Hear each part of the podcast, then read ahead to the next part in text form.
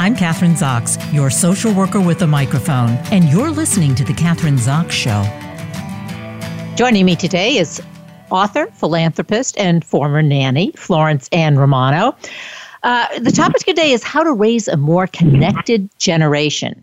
According to a recent survey by the global health service company Cigna, the loneliest generation in the United States today is not the oldest Americans, but the youngest, specifically young adults between 18 and 22 years old. Students may have thousands of friends online, but few in real life. As a result, they feel disconnected from what it means to be human.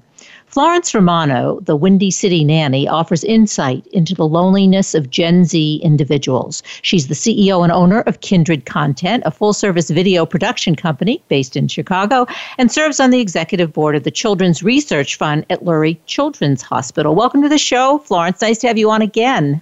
Hi, so good to be with you again. Thanks for having me. Well, it's great because uh, you're an expert in many fields, obviously, as a nanny, but also, I mean, this specific topic of how to raise a more connected generation. So, we're talking about alienation, loneliness from this age group, 18 to 22. Um, I suppose I'm not exactly what the, sure what the percentages are, but you can tell me if they're 18 to 22, they can either be out working or they're in college. So it's a slightly those are different demographics. So what are the contributing factors to these feelings of alienation and loneliness in this group? It's such a small uh, age group that we're dealing with there, with I think is their own, you know, generation. They, they have their own letter attached to them, I believe. Uh, but really, you know, the idea of what you brought about social media and all the friends that they have, it's very superficial. And going one step further. I truly believe that social media is to blame for this idea of loneliness, not just for the fact that they don't have these real friends in real life, but what goes on in the social media world is what's very troubling in terms of bullying, in terms of the influencers and the measuring stick that this 18 to 22 year old gap is using to validate themselves. All of these factors contribute to that feeling of loneliness. And there's also a rising statistic that this age group is also more prone to suicide. So we're seeing something that is becoming exponentially a larger problem. And I think the common denominator is social media. Yeah, I think that's true. But and and I've also read that there are other contributing factors. Yes, social media obviously is right up there, but there's also a lack of connectedness it seems with this group. They don't connect to neighbors. They don't go to to church or synagogue. That's another way of connecting. They don't and i was also thinking about when they go to when they go to work for instance you don't connect with your coworkers as much. You're not schmoozing with them. You're, you're, I, yeah. you're, you're right Kathryn. I mean they're they're this connectivity that you talk about in terms of a community. We don't have that old school mentality anymore where kids are outside playing with the neighbors when they're young and they're having, you know, just you have to use their imaginations, God forbid, when they're when they're growing up. You know, it's it's all about the computer and these tablets and and just this technology. And I always say I'll never condemn technology, but just like everything needs moderation, this is something that needs that too. But we also live in a world today where there is very little moderation anymore. Everyone lives in the extreme. You're either one side or the other. And I think that comes uh, into play when it comes to children learning social skills. And you're right. They're not getting out there and learning those social skills from a young age.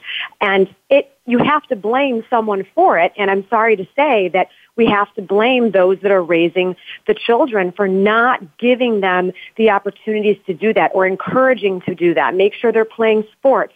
Make sure they're being involved in philanthropy from a young age. They learn about compassion and giving back and all these values that you want them to grow up with to be a well-rounded individual. And then eventually having to go get a job and sit in front of a live human being and actually have to have a conversation. And that's so difficult for that 18 to 22 year old gap. And don't even get me started about the entitlement issue that comes along with that too, which I also think is isolating. Well, let's get you started. Let's talk about the entitlement. yeah, you well, piqued my interest. Go ahead. So, entitlement uh, for for this generation, uh, everyone seems to in this age gap, and I, I hate to generalize. It's not everybody, but I've seen very, very often that this age gap thinks that they are owed something, that they don't have to necessarily work for it, fight for it, chase it, uh, that it should just be handed to them. And it starts when they're younger. You know, everyone gets a medal now for everything that they do and there, there's no competition and, you know, it's just for fun. Well, I don't agree with that. You know, life is hard. Life is not fair. Life is about competing. It's learning to be graceful when you lose and pick yourself back up again. And knowing that that word failure, I would say it's the big F word, is such, is such a foreboding word today. No one wants to talk about failure when it's so important and it shouldn't have this horrible negative connotation attached to it. I've fallen down plenty of times. I will fall down even more times. But you have to keep going. And I feel that we are not teaching this generation those values, and that is not going to serve them in the, in the long run. Yeah. Uh, what about the parents? Because what I hear you saying is also that these parents have to be very deliberate parents. It's their responsibility to engage their kids, as you say, in activities where they are going to lose, where they are going to have, to experience failure, failure, and then have to deal with it, and you know, with and, and that's a learning experience and it's also motivating and also as you said before like engaging them in activities they're going to be maybe different activities than maybe the generation before but you have to be very yeah. deliberate about doing it because i think schools used to be more involved in, in getting kids in i mean some of the sports programs no longer exist music programs programs that get kids engaged they're gone so parents really have to be vigilant about they do it right you're exactly right, Kathryn. They have to be vigilant and they have to expose them to different opportunities. Kids just don't grow up knowing what's out there for them to do. They, you have to have an open conversation with your children as they age about what their interests are, what their strengths are, and help them cultivate those things. I'm not sitting here saying, you know, don't tell your child that they're wonderful or encourage them or, you know, give them praise. Of course, there's a time and place for that. But it, it's the idea of parents today shielding their children from any sort of uh, hurt that could come from competition or anything like that and stroking their ego so much that they think that they're, you know, God's gift. You know, again, this is the pendulum swing. Where is the middle? We're, we're still missing this middle. And when it comes to exposing them to the activities, like you said, yes, it might not be the same thing that we did growing up or, you know, even people that are a few years older than this age group, but there are opportunities for that. It could be a book club. It could be theater. It could be any of these things. It could be, they could be getting involved in their community and it could not be through their school. Like I said, philanthropy. I'll always go back to this. I think in today's world, there is such a need for children to learn from the jump how to be compassionate. And compassion is taught through many different ways. But one of the best ways to do that is through philanthropy and getting them involved in some sort of give back when they're young, if it's age appropriate also, is really beneficial. And also there are so many beautiful stories of humanity on YouTube and places like that where all these kids are spending so much time.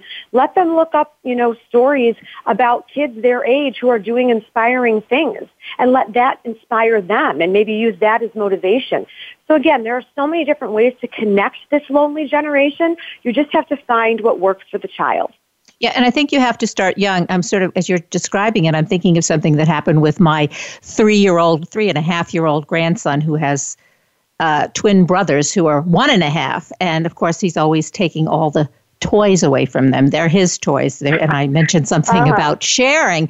Do you like to share? And he said, well, and he, a little tiny bit I do, just a little tiny bit. So I thought, well, okay, that's a start. But then, so kind of going off of what you're talking about, like, say a four year old, there are kids who have no toys or they have very limited access to toys or to do fun things. Maybe he should be introduced to those kids. Is four years too young or you know, is it? Uh, I mean, I because that's you can be a philanthropist by giving another kid a, a toy or being aware no, that there are. Right. Yeah.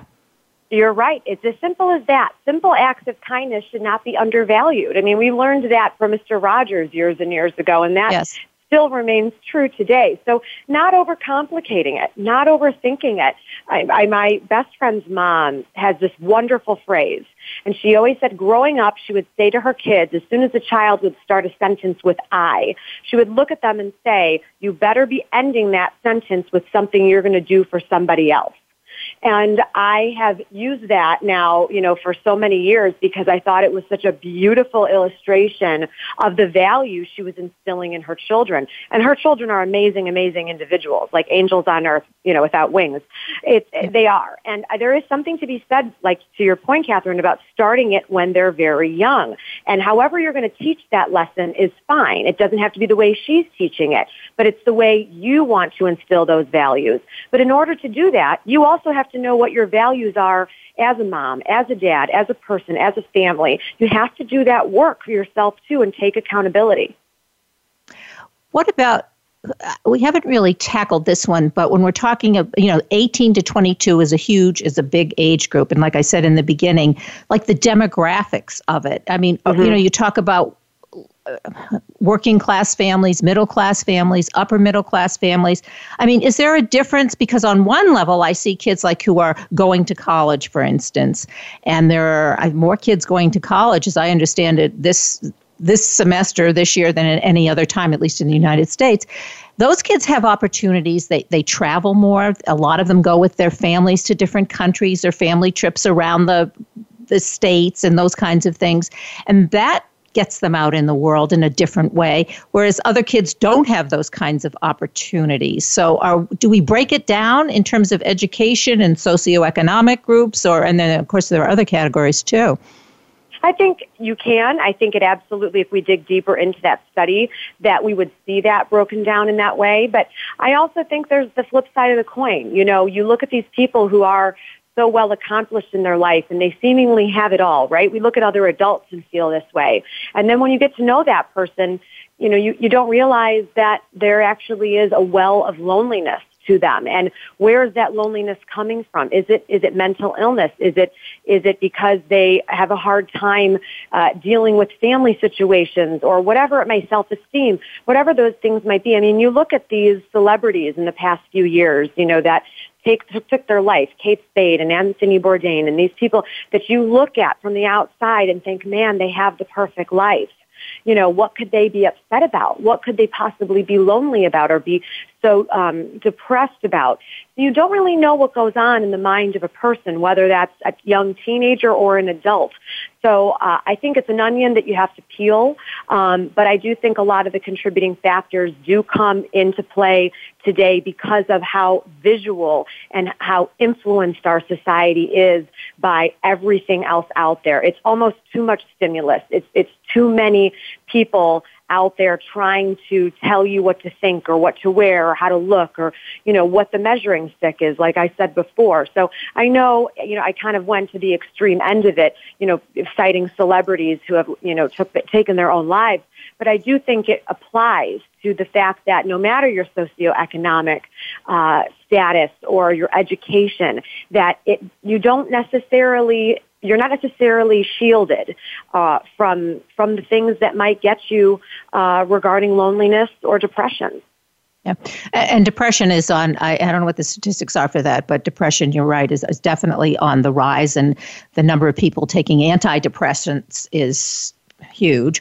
So, uh, and it and it really goes across all socioeconomic, educational, all of those things. That's true. So, in your experience, because now you're you are in the trenches, you are well. For instance, I mean, I, as I read in the in your bio, on the executive board of the Children's Research Fund at Lurie's Children's Hospital. So, what's your experience there at the hospital? Uh, you know, you're sort of hands on. Yeah. I, the, I love Lurie Children's. Uh, I am so honored to be a part of this uh, research board, and the research that we uh, help support. Uh, we are actually the only board uh, that provides financial contribution and donations for the research that's done at Lurie, which is one of the forefront, uh, foremost hospitals um, in the country, and actually one of the leading hospitals in terms of research for pediatrics. Um, so we're doing research for everything from cancer to things regarding mental illness. Um, and when the researchers and doctors and uh, you know clinicians come and speak to us about what they're seeing um, from children, uh, that idea of depression, like you mentioned, is a big uh, is a big part of it. Um, and not that they have a solve for it, but when you brought up the medication, uh, lots of people on medication today, and I am a complete believer in medication if you need it. But also, what's being said is that there is the over medication there of of children. Uh, as soon as there are signs of something, they put them on medicine, and this idea of of working through something, of trying to get them mentally healthier and give them coping mechanisms and things like that to help them in their journey. Uh, that's that exists, but it's it's the the work being put into that in on the home front. I think needs a, a, a better focus, and parents and nannies and caretakers, they also need to be educated about how to help a child through a rocky time like that.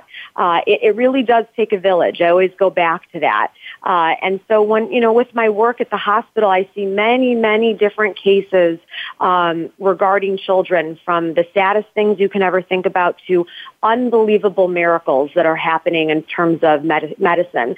Uh, so it's, it's really an honor to, to yeah. serve on that. Can you give us some examples of, like you say, you've, you've seen the worst, you've seen the best, and I'm sure, sure you've seen everything in between. Sure. Uh, there was one little girl. Um, she has uh, a disease called spinal muscular atrophy, SMA. And what happens with these children is they are born with motor skills, but as they get to about two years old, they start to lose them and they never regain them.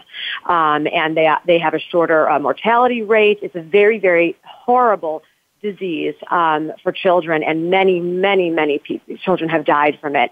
And during my stay on stay or during my tenure on this board, I saw Lurie participate in a study for an SMA uh, drug uh, that helps children regain their motor skills. And uh, a little girl was the case study that we used, and she it worked on her, and she started to regain her motor skills. She started to walk again, um, and her cognitive abilities uh, started to come back too.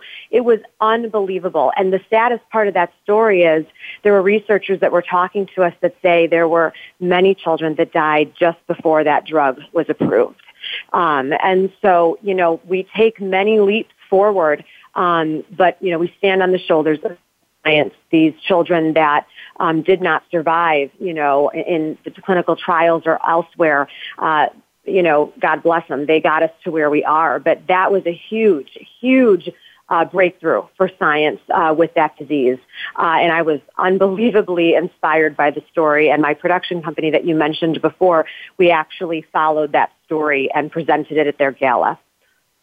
That's a great story. I mean, and, and I guess it as you're telling the story, I'm thinking about, and you talk about connectedness and helping people and, and depression and loneliness. What about these parents who are able to obviously connect with their children and be able to go through all of this. And how do they do it? Where does their strength comes where do their strengths come from? Uh, it's a, an amazing question that I ask parents all the time because I see them as warriors. I mean, there are parents there that have spent 365 days of the child's life, you know, as soon as they took their first breath in the hospital. I mean, an entire year living in a hospital room and not knowing when they're going to go home. Uh, and I'm so grateful that Lurie provides such a family atmosphere and such a tribe of support for them while they're there. But it is a lonely journey. No matter how many people they have around them, they are still in it alone and, and kind of in, uh, in this, uh, kind of this crevice of their mind because as much as people love them and want to be there for them, they have to wake up every day and be strong to fight for their child. So as, you know, and some parents don't have a spouse and they are really in it alone, um, and making sure they're surrounded by the right people. So it's, there's no easy answer to it other than I've never met a parent in that hospital that has not presented themselves with strength that you want to siphon and bottle because you don't know how a person like that can be doing it.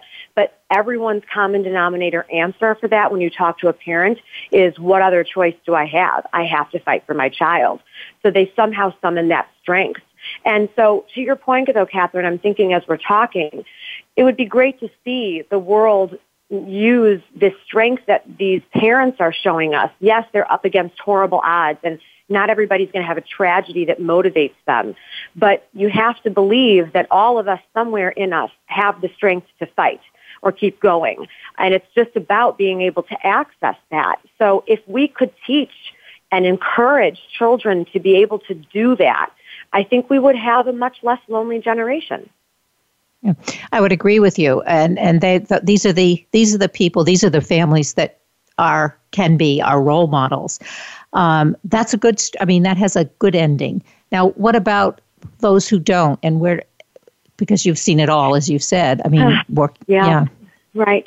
Um, I mean, when when a baby dies, I mean, I'm going to say it very bluntly. Uh, that is a pain like no other that you that you that you see, and that your heart just breaks over. Um, and and the reason why children die, their mortality rates attached to whatever their disease might be. At Lurie, they do a lot of research on um, heart disease in, in children that are born with, with, with heart issues, a variety of them. And we're actually the, the leading hospital for that research and have the less mortality rate than any other hospital. But also there are things about heart disease in children that are irreversible right now when it comes to their cognitive abilities, uh, when it comes to their development. Um, they really, really have a very, very hard road ahead of them. There's one little girl that was born with a whole host of issues, spent that whole first year in the hospital, very, very uh, medically fragile, will always be medically fragile. She had, I believe, five open heart surgeries in the first, I want to say, 30 days or so of her of her life, um, and she's still fighting. But there are many children that have her same host of medical problems. So delicate, so fragile that any virus that they get, even if it's a cold, can be the end for them. Uh, and so it's, be, it's trying to find how to be able to cite DNA for the reasons why this is happening in in in utero and how we can perhaps do DNA testing to uh, eliminate uh, that that genetic you know um, flaw. Um, or how we can grow our own hearts from our own DNA, from our own saliva. I mean, I know it sounds crazy, but we're probably a decade away from being able to swab our saliva and then grow an, our own heart again through like 3D 3D printing. I mean, this so is, is that like stem cell? Is that like when you can grow yeah. stem like stem cells are, are just it, I don't know. I'm similar. Calling, yeah. It's similar, yes. But um, you know, th- this is this is all stuff that is on the horizon. But the sad news is that we're not there yet. And within the next decade, we are going to lose many more children because we don't have a solve for it yet. So, you know, it takes a lot of patience. I mean, these researchers spend 30 years, I'm not kidding, 30, 40 years researching having all different hypotheses, all different theories, and all of it failing, all of having to start all over again, and then finally reaching, you know, that, that miracle moment. But it took 40 years to do it. Uh, that patience, that stamina, that failure that I went back to before, that's what these people are doing. Again, if we can teach our children to do what, to, to have the mental strength and the capacity that these people who are constantly fighting for the future, if we can teach people to be more like that, we would be a better world. You know, it, and so, you know, it shouldn't just be people that are looking to cure diseases that have this uh, this mental stamina. Like I said, this should be something we're all practicing, that we should all be trying to better ourselves, better humanity, all of that. So I've learned a lot of life lessons being on this board. And like I said, I've seen a lot, I've heard a lot, and I look forward to the future and what we're going to be able to raise money for and the make the miracles happen that we really want. Um, but I think the life lessons that you learn being on a board like this and seeing what you see really uh, are, are humbling. It's a really sobering thing. And I think if more people were exposed to role models like that, like you said, it would really benefit society. Well, you're a role model, and and as you're talking, I mean, and, and, as people are listening to you, and you can hear it. Like, look what it, and this is just my assessment, but look what it's done for you. I mean, it sounds like you've just it's just opened up all kinds of emotional doors for you, and just being a part of all of this. And I assume, uh, and you're transferring this and you're sharing this with with the world. So that that's important work. Uh, only a couple minutes you. left, maybe three sure. minutes left. So, yeah. So, can you just kind of what put it in your own words? What what being involved and engaged and connected in this particular way does for you and um, and can do for others who who do the same regarding my, my board, being on this board. Your board, your work, you started out, you're a nanny, you have a company, you do all kinds of things that you are connected, you are engaged. I'm assuming right. you're not lonely. I'm making that assumption. No. or depressed? No, I don't know. Yes. No, not lonely and not depressed, but of course, um, I, I think there are things that are always missing from your life. Like I'm not married, I don't have my own children, I, and I would love those things to happen one day. So, you know, being completely honest with you and, and with the listeners, does that make me sad sometimes? Of course. Does that make me feel lonely sometimes? Of course. But is it the is it the overarching factor of my life? Is it what I lead my life with? No. I have always been a person that has thought you need to make yourself happy and then everything else that happens in your life just adds to that happiness. But you have to be happy. You are responsible for your own happiness.